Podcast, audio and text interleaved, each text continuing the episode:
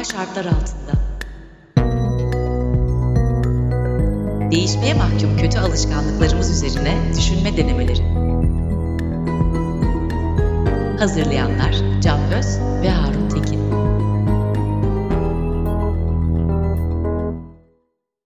Ee, Hoş geldiniz Sokrates Podcast'te Anormal Şartlar Altında da birlikteyiz. Ben Can Öz ve karşımda Harun Tekin var. Ee, ve bugün e, karmaşıklık korkusunu konuşacağız. Önce hoş geldin Harun. Hoş bulduk Can. Ee, abi e, karmaşık hemen konuya gireyim. E, karmaşıklık korkusuyla kastimiz nedir? E, neyi kastediyoruz? Ve bir de bu korku nereden geliyor? E, ne düşünüyorsun bu konuda? Korku şuradan geliyor. Biz karmaşıklığa belli bir yere kadar dayanabiliyoruz. Yani insanın durumu böyle özetlenebilir. Ayrıca içinden geçtiğimiz çağda da o kadar çok gürültü ve bilgi kirliliği var ki bu da bizi zorluyor. Bunların üzerine bir de bizim kültürel eğilimlerimiz geldiğinde ortaya çıkan şeye ben kendimce karmaşıklık korkusu diyorum. Bunun bir yanı basitlik ihtiyacı gibi son derece geçerli, doğal, kabul edilebilir bir şey. Yani biz basit açıklamaları seviyoruz. Bir şeyin karışık olmasındansa basit olmasını tercih ederiz. Ayrıca hani tarz olarak sadelik vesaire onları zaten hani hiç onları kastetmediğimizi de söylemek isterim. Ama şunu kastetmek istiyoruz ki hayatta bazı şeyler o kadar da basit değil. Yani uğraşmak gereken şeylerin sayısından çıkartabilirsiniz. Duyulan seslerin çeşitlerinden bizim şu andaki hayatımızda yani 21. yüzyıl hayatından bahsediyorum. Hı. Uzmanların yani bize için ulaşılabilir olan uzmanların sayısını düşünün. Eskiden hayat boyu yani bir tane belki deprem mühendisi görmeden geçirdiğimiz zamanlarda şu anda pek çoğunda Twitter'dan bulaşma imkanımız var. Bunun dışında uzmanlık alanlarının sayısını falan düşündüğümüz zaman giderek karmaşıklaşan, giderek kimsenin kendi başına tamamına hakim olamayacağı bir dünya burası.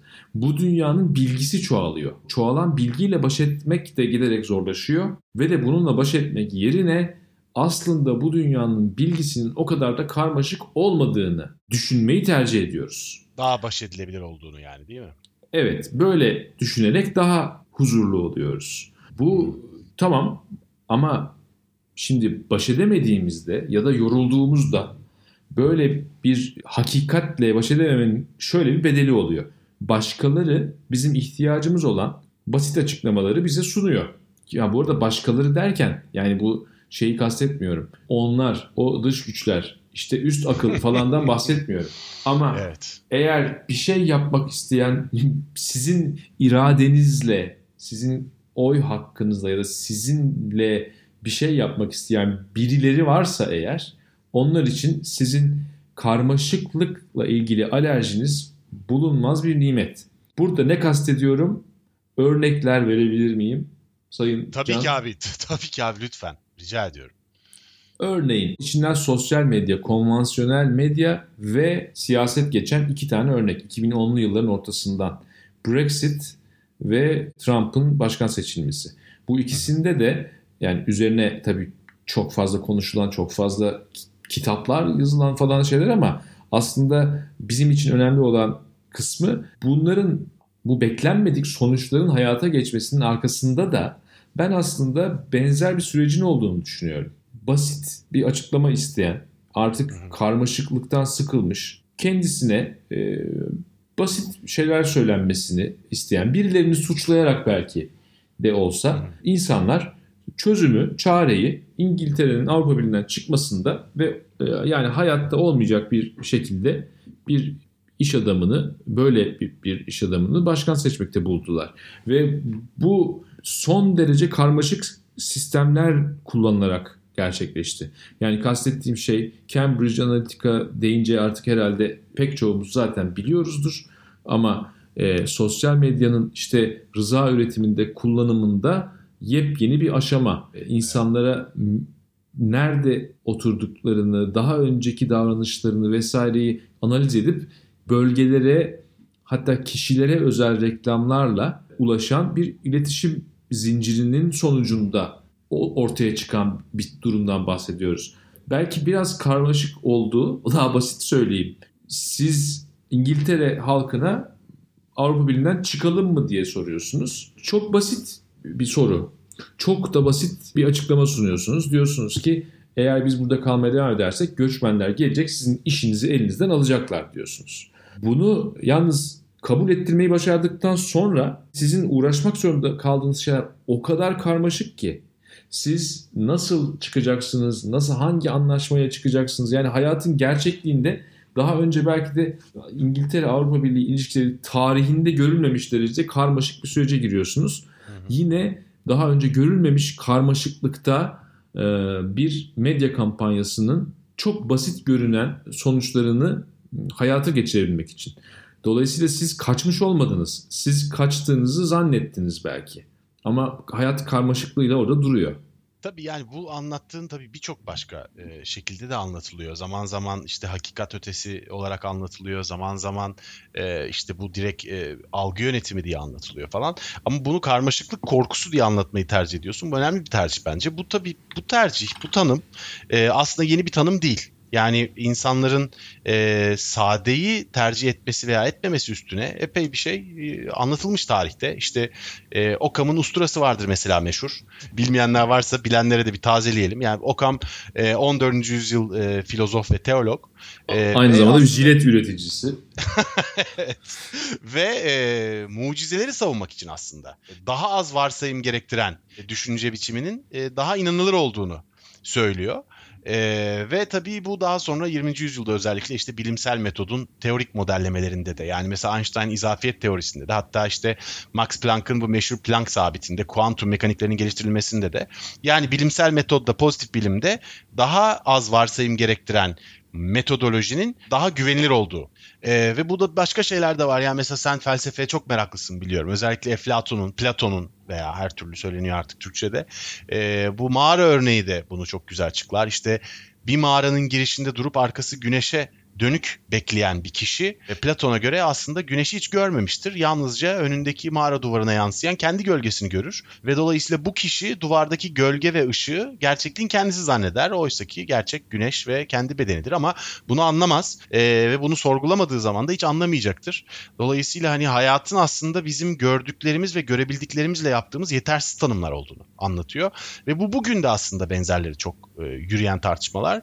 Ama siyasete girecek olursak söz gelimi mesela Tacikistan'la ilgili bir e, konu vardı bir süre önce.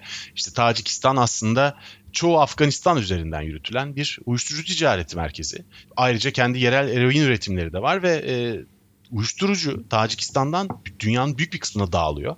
E, yalnız burada bir problem var bunu çözmekle ilgili. Aynı zamanda uyuşturucu Tacikistan'da yaşayan insanların hemen hemen hepsinin hayatta kalmasını da sağlıyor. Çünkü gayri safi milli hasılanın %50'ye varan kısmı. Dolayısıyla burada da aynı konu var. Yani karmaşıklığın içinden çıkmaya çalışırken daha karmaşık bir şey o yaratman da mümkün. Senin anlattığın hayatın Hı. Pardon, örneklerde galiba karmaşıklıkla basitlik arasındaki ilişki var. Ben de tam oraya gelmek evet. istiyordum. Eğer senin tam, sözünü kesmediysem muazzam anladın. Hayır abi lütfen al topu. Ben tam oraya getirecektim. E, lütfen devam et. Karmaşıklıkla ilgili söylediğimiz şeyler de basitlikle ilgili söylediğimiz şeyler de aslında benim açımdan yani rahmetli anneannemin her şeyin kararı yavrum şeklinde söyleyeceği şekilde bu ikisinin dengesinde düğümleniyor.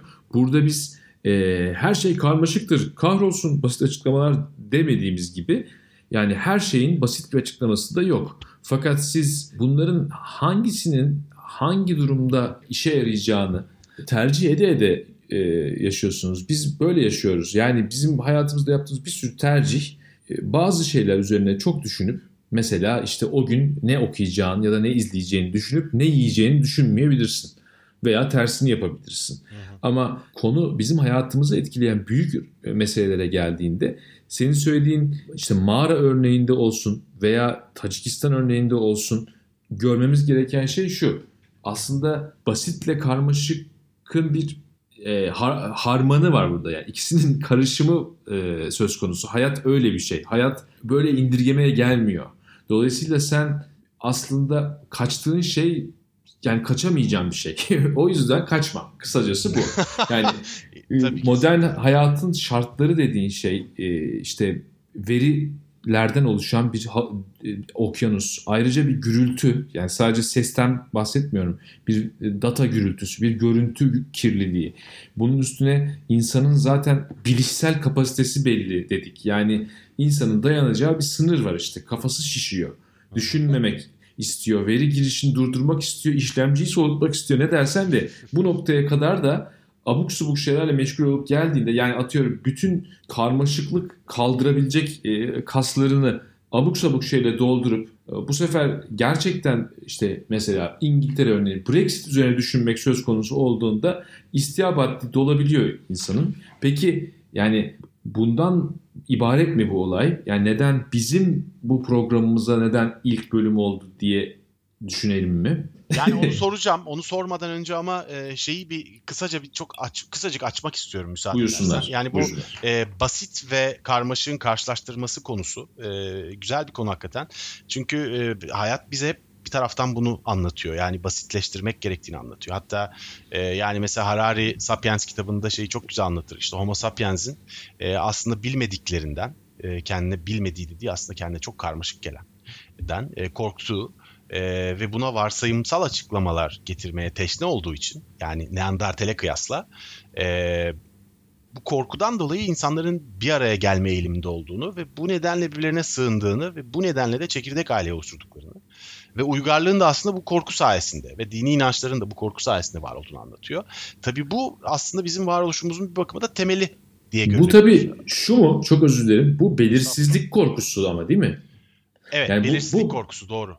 Bu bilinmeyenden korku. Yani bununla evet, bilinmeyenden korku evet. Aslında bizim bilinmeyen derken yani asla bilemeyeceğimiz gerçekten köşede bir tane aslan var ve bize saldıracak mı? O'dan ko- korkmak çok doğru zaten. Ama bizim bu bahsettiğimiz şey ya orada aslan olmasını hesaplayabilecek bir takım modeller var ama işte senin de mesela aylık gelirinin bir kısmını ona vermen lazım. Bunu yaparsan yalnız e, aslanın orada olup olmadığını hesaplayan şey de sana başka faydalar da sunacak. Ama bu arada aslanın orada olup olmayacağını hesaplayan şey birazcık da yan mahalleden ve kıl olduğun birisi falan gibi bir şeye karşı yok kardeşim orada aslan maslan dediğin zaman ortaya çıkan şeyden bahsediyorum. Çünkü orada yani aslan yani olabilir. Ve dolayısıyla Doğru. seni bölmüş oldum az önce ama. Hayır hayır çok güzel yaptın abi devam et lütfen.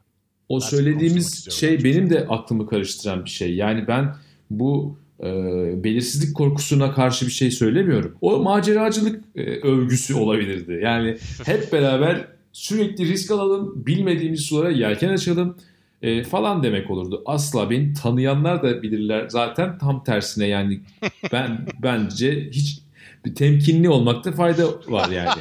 Biliyorum abi bilmez miyim ya. Ama ama bu kastedilen şeyi insanlar eğer şey diye anlarlarsa üzülürüm. Basitlik kötüdür yaşasın karmaşıklık diye anlaşılmasını istemeyeceğimiz bir şey Burada... Kusura bakma abi galiba konuyu birazcık karmaşıklaştırmış oldum. Ahan. Olsun ben sana hemen basitleştirmeyi deneyebilirim istersen. Peki abi o zaman e, daha önce not aldığımız yere gelelim. Senin de söylediğin yere. Yani bu e, dünyada bu karmaşa işte hem küresel e, ısınma konusu karmaşıklık olmadan nasıl ele alınır vesaire bir sürü konudan bahsedebiliriz. Demokrasilerin tıkanması, iklim krizi falan diyebiliriz. Ama bize gelelim biraz hakikaten. Yani Türkiye'de bize özgü karmaşıklık korkusunun yaşandığı neler var? Neler görüyorsun? Ne düşünüyorsun bu konuda abi? Benim burada bize özgü derken ne kastettiğimi de e, yani senle bizim burada ne yapmaya çalıştığımızı da çok kısa hatırlatmak isterim önce. Hı hı. Biz burada bir yargılama veya eleştirme peşinde değiliz. Biz bir bir takım tespitler yapıp bunlara dair önerilerde bulunmak istiyoruz. Bize özgü olan çok e, şey var. Yani bu hayatta bize özgü olan şeyler var. Biz derken diyelim Türkiye Cumhuriyeti vatandaşları, diyelim Türkçe düşünen e, insanlar ya da diyelim ki bizim şu anda bahsettiğimiz e, şeylere kafa yoran veya bunlara maruz kalan herkes. Biz nasıl tanımlarsanız o da bir tartışma konusu olsun istemiyorum. Ama biz deyince bize e, nasıl anlam yüklerseniz yükleyin. Bize özgü ne var sorusunun arkasında daha iyi bir hayat ideali var. Hepimiz için daha kaliteli, daha sağlıklı, daha mutlu bir hayat ideali var. Bunu anormal şartlar altında konuşuyor olmamızın ironisi de e, yanımıza kar kalsın. Bizim kendimize özgü çok güzel yanlarımız olduğunu bilerek onlara rağmen niye olduğumuz durumda olduğumuzu e, da bir yandan araştırdığımız bir şey. Bir program, bir şey dediğim şey bu podcast'in anlamı bu. Burada biz yapmaya çalıştığımız şeyde de eleştirmeyi, yargılamayı değil, tespit yapmayı ondan sonra o tespite dair bir takım öneriler de getirebilmeyi umuyoruz. Şimdi söyleyeyim bize özgü ne var? Bu programın bu bölümünün program deyip duruyorum. Bu podcast'in bu bölümünün hepsi olur ha program da denilir. Yani şeyi biliyorsun her bölümün bir tane daha kısa anlatılmış e, bir şeyi var. Bir cümlelik ya da kısa bir ifadesi var. Bununki de felsefe yapma. Şimdi felsefe yapma e, bizim konuştuğumuz şeylerin hepsini özetlemiyor ama genel bir şeyi veriyor, hissi veriyor. Soyut tartışmaların gerçek hayat üstündeki etkisini kabullenmiş değiliz biz Türkiye'de. Biz böyle bir e, ilişkiyi e, yani sevmiyoruz, böyle bir şey olmadığını düşünmek istiyoruz. Var gibi de yaşamıyoruz ayrıca. Ama ama yani dev bir kriz olduğunda mesela bilim adamlarını dinliyoruz. Yani orada bir şey var, bir umut ışığı var bir yandan çünkü bize dair başka bir şey e, ve hayata dair başka bir şey. Bunu dayatıyor. Herkes biliyor ki depremden işte jeologlar, işte deprem bilimcileri o konuyla ilgili hayatını buna adamış insanlar senden benden politikacıdan veya ekonomistten daha iyi anlar. Virüsle de ilgili böyle bir yani bu durumda şu anda biz uzmanları dinlemek zorundayız. Bununla ilgili bir bilgimiz var ama bu kadar dev bir kriz olunca ancak böyle oluyor gibi. Odaklanmak istediğim yer bu soyut tartışmalar, bu felsefe, boş konuşma bunlar, boş işler falan bizdeki bunlara dair sabırsızlığın kökeninde ne vardır ben bunu bilmiyorum. Bir kere bunu söylemek istiyorum. Ha tahmin yürütecek olursak ya belki şehirleşmenin biraz geç ve çok hızlı olmasıyla ilgisi olabilir. İnsanların gerçekten vakti olmayabilir ve bu çeşit şeyler çok tali şeyler olabilir. Yani sanıyorum e, Süleyman Demirel'in bu halk işte plan değil pilav istiyor şeklindeki e, bir şeyi vardı. Vecizesi vardı. Meşhur. E bu şimdi şey değil yani bu oy almak isteyen bir politikacının ifadesi olarak da okuyabiliriz bunu. Yalnız ciddi bir sosyolojik gözlem olarak da okuyabiliriz. Eğer siz önünüzde gerçekten plandan çok pilavı düşünen bir halk olduğunu düşünüyorsanız bir politikacı olarak bunu ifade etmenizden hatta bunu yerine göre istismar etmenizden de daha doğal bir şey olamaz. Müthiş bir söz bence bu arada ya. Evet bence de bu arada yani fonetik olarak da şahane. Hmm. Ama her ne olursa olsun buradaki iddia şu. Burada biz işte hareket halinde olmak istiyoruz, durmak istemiyoruz, hızlı çözüm istiyoruz, geç şehirleştik ya da neyse ne ama biz karmaşıklık sevmiyoruz. Yani toplumumuz karmaşıklık sevmiyor diye düşünüyorum. Ben böyle düşünüyorum. Yok onu onu gayet net bir şekilde anladım abi. evet. Ee, peki sana başka bir şey sormak istiyorum abi. Türkiye'den yola çıkabilirsin. Başka bir yerden yola çıkabilirsin. Böyle bir korkumuz var.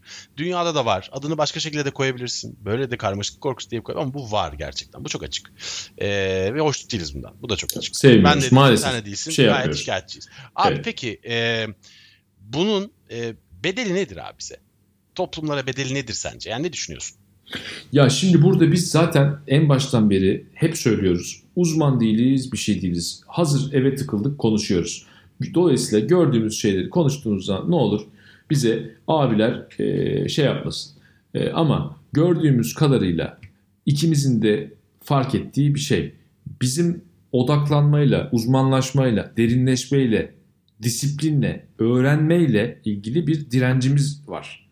Bu direnç büyük ölçüde bu karmaşıklık korkusu diyeyim ya da karmaşıklık sevmemeyle e, örtüşüyor. Yani bu e, şey, saydığım şeyler çünkü karmaşıklık gerektiriyor. E, durmak, e, düşünmek, uzmanlaşmak, sınırlar yani disiplin dediğin şey. Bütün bunların sonucunda da hakikatle ilişkimiz zedeleniyor. Yani karmaşıklığı bu kadar e, tukaka yaptığınız zaman o zaman anlayamıyor, anlatamıyor ve anlaşamıyoruz. Öyle bir şey oluyor. Yani bizim karmaşıklık sevmememiz e, hakikatin bir problemi değil bizim bir problemimiz haline geliyor. Biz başka sebeplerle tercih ettiğimiz bir davranış modeli sonucunda e, gitgide aptallaşma riskiyle şey yapıyoruz. Yani biz bizim aslında birçok zaman o hani söylenen kendimize de iyi davranmadığımız ya da dünyanın her yerinde var ya o halklar işte yok falan. Hiç öyle bir şey yok. Yani nasıl toplum her şeyin en iyisini bilir nasıl doğru değilse hiç kimsenin hiç böyle to- büyük toplulukları aptallıkla falan suçlamak yani ne haddine ayrıca böyle bir bilimsel dayanağı da olmayan zevzekçe bir cümle olur bu. Ama şunu görmemiz lazım. Karmaşıklıktan bu kadar e, kaçtığınız zaman toplum olarak topluca kötü kararlar verebiliyorsunuz. Yani işte az önce Brexit'ten falan bahsettik. Hani bunu tarih yargılar tabii neyin iyi neyin kötü olduğunu ama e, e bir de bakıyorsunuz ki bambaşka konularda da bambaşka zamanlarda da kendisini anlatamayan, olup biteni anlayamayan ve birbiriyle anlaşamayan insanlar var. Fakat aslında başka alanlarda son derece zekice işlere imza atıyorlar. Başka alanlarda herkes mesela kendi başına kendi başına çaresine bakmak durumunda olduğu şeylerde daha yüksek performans gösteriyor da birbiriyle çok iyi geçinemediği için bir şeyler oluyor. Yani bedeller aslında biraz toplumsal. Bizim derdimiz de biraz bu. Bu anlattıklarına iyi bir örnek belki küçük bir örnek olsa da Büyükada'da yaşanan fayton tartışmasıydı. Bu hayvanların sağlığı söz konusuyken ve bununla ilgili düşünebilecek çok ayağı da karmaşık bir sürü örnek olabilecekken aslında fayton tarafı bir de faytonculardan nefret eden insanlar tarafı gibi bir basit bir yere indi konu. Oysa ki konu bundan daha karmaşıktı değil mi? Ne diyorsun?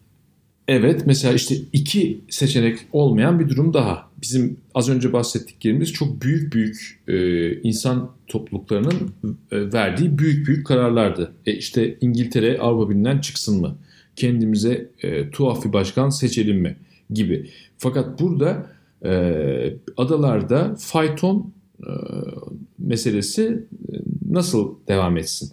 Konunun hatta iki şeyi bile yok. Yani genel olarak kabul edilen bir şey var. Oradaki atların durumu çok kötü ve bunu herkes biliyor. Fakat bunun çözümü olarak e, ortaya çıkan e, senaryo faytonların kaldırılması olarak tecelli etti. Oysa işte yeni bir yerel yönetim var. Yeni bir yerel yönetim kamuoyunu dinlemeye de açık. Dolayısıyla bu kadar kökten ve bu kadar nasıl diyeyim toptancı bir çözüm yerine yani hiç mi atların da gayet iyi şartlarda yaşadığı fayton örneği yok dünyada. Onlardan hiçbiri mi uygulanamaz? Daha mı maliyetli olur böyle bir şey yapmak? Yani atları e, sahiplerinden satın almak gibi bir şeyden. Ya da şimdi atların durumu daha mı iyi olacak? Bunların hiçbiri konuşulmadı. Belki de doğru karar verilmiştir bilemiyorum ama sonuçta bir de şöyle bir şey oldu. E, adalarda elektrikli araba keyfi başlıyor. yani ne istedik ne oldu. Ya var veya yoka indi konu sonuç olarak yine en basit haline indi. Evet yani var ya da yok arasında kocaman bir dünya var. O dünyada genel olarak e, daha doğru çözümler olabiliyor. Ama biz hazır yeri gelmişken işte faytonu e, kaldıralım. Çünkü faytonların atları çok kötü durumda e, dediğimiz zaman bunun bir takım beklenmedik sonuçları da olabiliyor. İşte atları karantinaya alıyorsunuz. Orada onların aralarından hayatını kaybedenler onun dışında şeyler e, ne derler elektrikli araba diye bir şey çıkıyor ortaya ve sonuç olarak baktığınızda basitleştirmek istediğiniz bir süreç hiç de hayırlı sonuçlanmadı. Sokağa çıkma yasağı şimdi geçen hafta sonundan önce bir anda ilan edilen sokağa çıkma yasağı vardı ya. Evet, evet. istifa getiren yasak. Evet, şimdi o mesela onun tartışılması sırasında da bir şey gördük. Orada da evet bunun gerçekten idarenin hiç de iyi yönetemediği bir süreç olduğu ortadaydı. Zaten de istifa da getirdi. Sonra başka türlü oldu. Neyse. Ama orada yahu biz de birazcık daha sakin olabilir miydik diyenler bile çok büyük tepki aldı. Yani biz tek faktörlü açıklamalara niye bu kadar e, meftunuz? Niye aşığız? Yani neden bir hatanın illa bir sahibi olsun? Neden bir olayı açıklamak sadece bir faktörle mümkün olsun? Nasıl olabilir? Evet çok sakarca açıklanan bir sokağa çıkma yasağı. Fakat bir yandan da yani insanların davranışlarının hepsinin de mantıklı açıklamaları da olsa bile evet birazcık da tez canlı davranışlar gördük. Görmedik mi? Daha önce de gördük. Ama bunu hesaba katmayı önerdiğiniz zaman karşılaştığınız öfke de çok acayip bir şey. Çok acayip. Ben bunu kendim yaşamadım. Bu örnekte yaşamadım en azından. Ama gördüm. Yani birileri kardeşim biz de bekleyemiyor muyuz yani ne olacak pazartesi beklemek falan deyince nereden biliyorsun pazartesi biteceğini onu niye güvensin insanlar falan. Yani her şeyi ele alışımızda bu akıl yürütme ihtimali bile bizi başka türlü akıl yürütme ihtimali bizi çok kızdırıyor. Oysa ne ortaya çıkıyor? Yani biz sokağa çıkma yasağının ortaya çıkışını kendi fikrimize uygun açıklamak istedikçe hakikatten uzaklaşıyoruz. Ee, böyle bir bedeli var yani bu işlerin. Dolayısıyla bizim bahsettiğimiz şey nedir yani bunu karmaşıklık korkusu oluyor da ne oluyor diyorsun. İşte etrafımızda olup biteni daha az anlamaya başlıyoruz. Daha az anlamaya başlıyoruz. Kendimizi, hayatı, dünyayı, toplumumuzu daha daha kalitesiz bir e, zihin dünyamız oluyor. Birbirimize e, davranışımızdan tut hakikatle ilişkimize kadar. Yani konunun aslında bir atasözü de var. X söz konusu ise geri kalan her şey teferruattır. Buna vatan da koyabilirsin Öyle. ama başka herhangi bir şey de koyabilirsin. Çok kullanılıyor tabii. Ee, söz konusu olabileceği dönemler tabii ki olabilir. Hep beraber bir kurtuluş savaşı veriyorsak elbette bu söylenebilir anlamında olur. Ama her dakika mesela iklim krizi söz konusuysa her şey teferruattır. Az önce senin Tacikistan örneğinde mesela uyuşturucuyla mücadele söz konusuysa her şey teferruattır. Ya da işte bilmem neyle mücadele söz konusuysa, e, bilmem savaş karşıtlığı söz konusuysa her şey teferruattır. Bunların hepsi indirgemeci cümleler. Bunlar çok nadiren geçerli olabilecek önermeler. Aslında hiçbir şekilde öyle her şey teferruat değil. Biz burada yine o bir takım karmaşıklıklardan kurtulmak istiyoruz. İstiyoruz yani biz indirgemeyi seviyoruz. Ve bunu sevmeyeni de sevmiyoruz. Ve indirgemecilik dediğim şey karmaşıklık korkusu diye e, bütün bu konuştuğumuz şeylerin bir elit versiyonu. Yani aslında halka e, bir laf eden elitler falan diyecek olursa hayır alakası yok. Hiç fark etmiyor. Eğitim düzeyi, demografi falan değil yani. İndirgemecilikle kastediyorum? Her şey politiktir. Her şey sınıfsaldır. Her şey kültüreldir. Bu cümlelerin hepsine ben e, katılıyorum. Fakat e, şöyle her şey sadece sınıfsaldır diyemiyorum. Ve bunu diyemediğim anda aman Allah'ım ne kadar zor. Benim yapmaya çalıştığım şey sadece bir incelikten bahsetmek. Diyorum ki arkadaşlar her şey x'tir, her şey y'dir dediğiniz zaman her şey sadece x'tir, her şey sadece y'dir demiş olmuyorsunuz. Zaten her şeyi açıklamakla hiçbir şey açıklayamazdınız. Dolayısıyla her şey sınıfsal olduğu kadar kültürel de olabilir. Ama bizim için en büyük günah bizim e, şu da doğru bu da doğru dememiz ya. Burada hem bu hem bu doğru olabilir demenin neden büyük bir günah olduğuna gelince yine yani bak burada e, bir indirgemecilik var. Birkaç tanesi birden doğru olabilir diyen birisi basitlikten karmaşıklığa doğru gittiği için cezalandırılması gereken bir günahkar. Abi çok güzel bir münazara vardı. E, bundan birkaç ay önce. Gece 3'te internetten canlı yayınlanmıştı. İzlemiştim ben de onu. Geçen senenin sonlarıydı galiba. E, Slavoj Zizek ile Jordan Peterson tartışıyorlardı.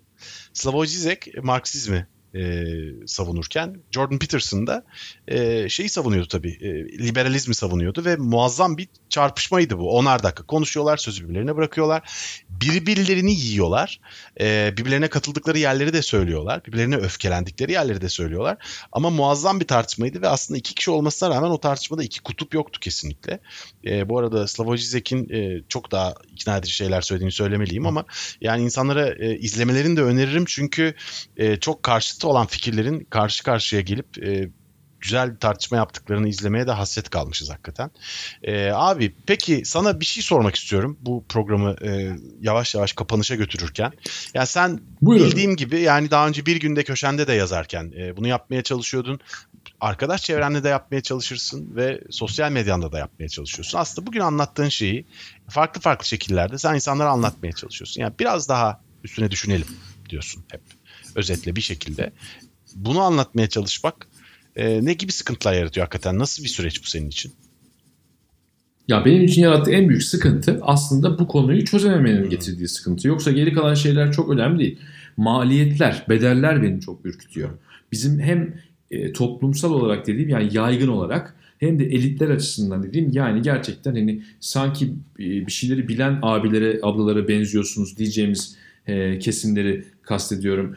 Bir şeyleri tartışmaya, daha soyut düşünmeye hazır olduğunu gördüğüm, bildiğim isimler ve kitlelerden ve e, işte gruplardan bahsediyorum. Ama hem elitler için hem e, toplumun geneli için geçerli olan bazı eğilimler işte bugün konuştuğumuz bu karmaşıklık korkusu gibi.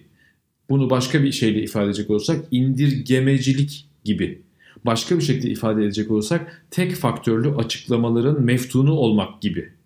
Başka şekilde ifade edecek olursak iki şıktan birini seçmek tutkusu gibi. Bunun getirdiği bedel beni en çok rahatsız Evet. ediyor. O bedelde Türkiye'deki münazara, yerine göre işte Tartışma. e, muhakeme, tartışma ne dersen de kültürünün zayıflaması, bu kültürün lümpenleşmesi. Burada doğru akıl yürütme çabası yerini daha çok bağıranın, daha çok ses çıkaranın, daha çok öfkelenenin haklı olduğu veya birilerini hain ilan ederek, birilerini gerici ilan ederek, birilerini bir şey ilan ederek tartışmayı bitirmenin e, popüler olduğu duruma evrildiğinde biz fark etmiyoruz. En büyük faydayı zaten insanlar ve gruplar birbirleriyle konuşamasın. Her ne varsa burada olduğu gibi kalsın isteyenler sağlıyor. En büyük faydayı hiçbir şey değişmesin isteyenler sağlıyor. Biz aslında anlaşabilecek olanlar bir takım mental eğilimler sebebiyle anlaşamayınca. Bu bence bu, bu, bu çok büyük bir bedel ve değişmesi gereken bir şeyin bedeli. Bu kadar da e, iki şık arasında tercih yapmak, bu kadar da tek faktörlü açıklamalara e, prim tanımak, ya bu kadar da indirgemeci olmak veya bu kadar karmaşıklık korkusuyla dolu olmak zorunda değiliz. Peki abi bir şey öneriyor musun bu konuda? Bir önerin var mı? Ya bu öneri şöyle bir önerim var. Ee, bir kere bu konu üzerine düşünmeyi öneriyorum. Yani bu konunun kendisi de bahsettiğim şeylerden e, muaf değil. Biz şöyle bir tartışmanın parçası olmak isteriz diye düşünüyorum senle ben. Eğer yani bu tartışmanın fitilini ateşlemek bile yeterli olur. Başkaları tartışsın biz hiçbir şey daha söylemesek bile. Ya acaba böyle bir şey var mı? Ee, acaba karmaşıklık korkusu gerçek bir problem mi yoksa bunlar Eminim ki saçmalıyorlar buraya mı? kadar dinlemiş Ya, olanlar zaten var diye düşünüyordur artık. Zaten. E bilmiyorum ben o kadar emin değilim çünkü şu Hmm. e, bile olabilir. Yani siz bir şey tespit etmişsiniz fakat tespit ettiğiniz şeyin adını doğru koyamadınız diye düşünün. Ha ha tabii tabii. Bizi Kesin. Doğru. İk- ikna da edebilirler ayrıca. kesinlikle. Bence bu da bu da kabul edilebilir bir şey ama bu konunun bir bizim düşünce ve tartışma repertuarımıza girmesini isterim. Hı. Çünkü burada bahsedilen şey ve bu podcast'te bizim bahsetmeyi planladığımız şeyler aslında iki ayaklı şeyler. Bir tanesi burada bizim kültürel dediğimiz şey toplumsal birazcık. Yani bizim bu, bu topluma dair görüp de aslında değişmesini istediğimiz şeyleri basit basit böyle ya şöyleyiz biz falan demeden birazcık daha örneklendirerek birazcık daha içine nüfuz etmeye çalışarak düşünelim. Sonra bu düşündüğümüz şeyde belki mutabık oluruz bir noktada ve onu değiştirmenin hepimiz için daha iyi olacağına karar veririz. Bence bunu yapabiliriz. Bunun yani çok uzun bir şey olduğunu düşünürseniz hak veririm. Ee, belki 10 yıllar alabilecek bir şeydir ama belki belki niye anormal şartlar altında bu kadar yoğun kriz dönemlerinde aniden çok büyük şeyler değişebiliyor. Biz bunu belki 99 depreminde de hissettik ve ondan sonra belki de bütün Türkiye'nin siyasi haritasının yerle bir olup yeni bir harita kurulmasıyla yaşadık belki de. Ama kastettiğim şey illa bu değil. Şu anda dünya çapında bir şey yaşanıyor ve bu dünyanın sonrasını, sonra kurulacak olan şeyi düşünürken e, bizim de kendi ana dilimizde, kendi kavramlarımızda, kendi toplumumuz üzerine düşünmemizin bir yolu bu. Böyle yapa geldik. Böyle yapmasak olur mu diye soruyoruz. Çok güzel anlattın abi. Yani bu şey tabii bir taraftan e, karmaşıklıktan korkmak, indirgemecilik birçok şeyi yanlış isimlendirmekle de son buluyor. Yani bizim çok e, duyduğumuz şeyler var. Atıyorum mesela öfke kontrolüne sahip olmama haline biz duygusalız diye kamufle ederiz. E, ve bunun gibi başka bir sürü e, kavram kargaşası da yaşayabiliyoruz. E, dolayısıyla hayatımızda çok önemli ve belki birçok yerde de varlar ve belki birçoğunu da bunların zaten görmüyoruz. Düşünüp üstüne tartışmadan da göremeyiz. Biz seninle bugün birazcık kendi aramızda ukalalık yaptık ama en azından bunu dinleyen birkaç kişi belki bu konular hakkında biraz daha düşünür diye diledik. E, buradan da bir sonraki programımızın konusuna yavaş yavaş geliyoruz aslında. Bir sonraki programda kavgacılığı e, konuşacağız. E, sevgili Harun'la birlikte. E, umuyorum yine bizle birlikte olur ve dinlersiniz. E, Harun çok teşekkür ederim katıldığın için. E, siz Ben teşekkür ederim. Sizlere de dinlediğiniz için çok teşekkür ederiz. Anormal Şartlar Altında'nın birinci bölümü e, Karmaşıklık Korkusu böylelikle sona eriyor. Hoşçakalın.